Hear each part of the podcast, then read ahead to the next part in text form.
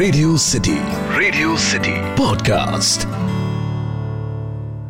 मुझे लगता है कि ज़िंदगी में कन्विक्शन का होना बहुत ज़रूरी है। हेलो हाय मेरा नाम पंकज जीना है और आज हैशटैग किस्सा में जो किस्सा मैं आपको सुनाने जा रहा हूँ उसका हैशटैग है कन्विक्शन साल 2013 में जब कॉलेज के बाद मैंने नौकरी शुरू की तब मेरी कंपनी वालों ने क्या किया?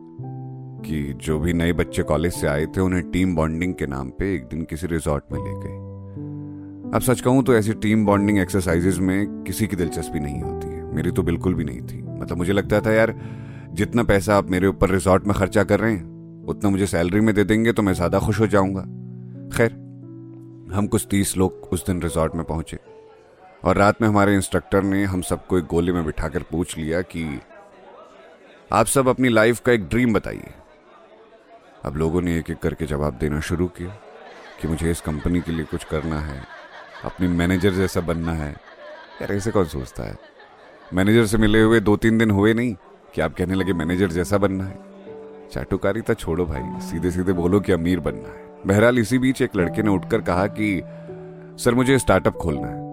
पता है, मैं कभी नहीं कहता कि मुझे स्टार्टअप खोलना है। पता चला नई नई जॉब लगी है। ये लोग ये सोचकर निकाल ना दे कि इसका तो यहाँ इंटरेस्ट ही नहीं है, पर जो भी हो।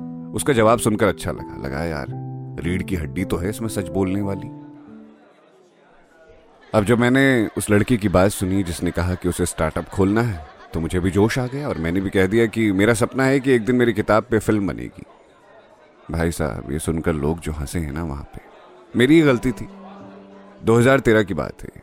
ना तो मेरी कोई किताब आई थी और ना ही तब तक कोई मुझे जानता था कि मैं लिखता हूँ। बस मन में था कि एक दिन ये होगा तो मुँह उठा के बोल दिए। उसके बाद कई रातें बीती। मैं नौकरी के साथ साथ लिखना शुरू कर चुका था। जब आपको किसी काम से मोहब्बत होती है ना तो आप उसके लिए वक्त निकाल ही लेते हैं। वक्त निकालते निकालते धीरे धीरे ये किताब पूरी हुई। अब उसके बाद सबसे बड़ी ज़िम्मेदारी थी एक प्रकाशक को ढूंढना। अपने दोस्तों से बात की यहाँ वहाँ कांटेक्ट लगाए। कई जगह किताब भेजी पर हर जगह से रिजेक्ट होती गई। नौकरी भी चल रही थी, लिखना भी चल रहा था साथ साथ पढ़ना भी चल रहा था।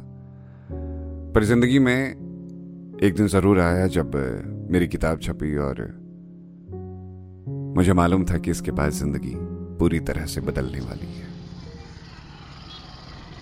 पता है, जीवन में ना कन्विक्शन बहुत ज़रूरी है। कहीं ना कहीं मैं जानता था कि मैं जो कह रहा हूँ, वो मैं कर सकता हूँ। आज दस साल बाद मेरी दो किताबें आ चुकी हैं। और, हिंदुस्तान की सबसे ज़्यादा बिकने वाली हिंदी की किताब का मुझे अवार्ड मिला है।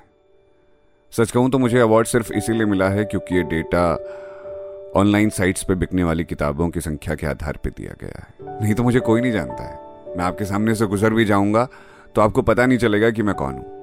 पर एक चीज़ है, जब भी आज के दौर में हिंदी की किताबों की बात की जाएगी तो मेरा नाम ज़रूर आएगा। पहला अवार्ड है मेरा, और संयोग से दोनों किताबों को मिला है। फ़िल्म अभी तक नहीं बनी है मेरे लिखे पर। पूरी उम्मीद है कि एक दिन आप किसी थिएटर में बैठे होंगे और जब मेरा नाम आएगा स्क्रीन पे तो आप कहेंगे, हम नीतीश भैया को जानते हैं। यार कन्विक्शन ना किस्मत से बड़ी चीज़ है। तो ज़िंदगी में जो कुछ करना चाहते हो, अगर कोई ख्वाब है तुम्हारा तो उसके लिए वक्त निकालो। चाहे तुम कुछ भी कर रहे हो, अपने बहानों को पीछे छोड़ो और बस आगे बढ़ जाओ। देखना, एक रोज ज़िंदगी तुमसे कहेगी कि हाँ तुम जो चाहते थे, वो हो गया। तो ये था आज का हैशटैग किस्सा। सुनते रहिए रेडियो सिटी मेरा नाम है पंकज जीना।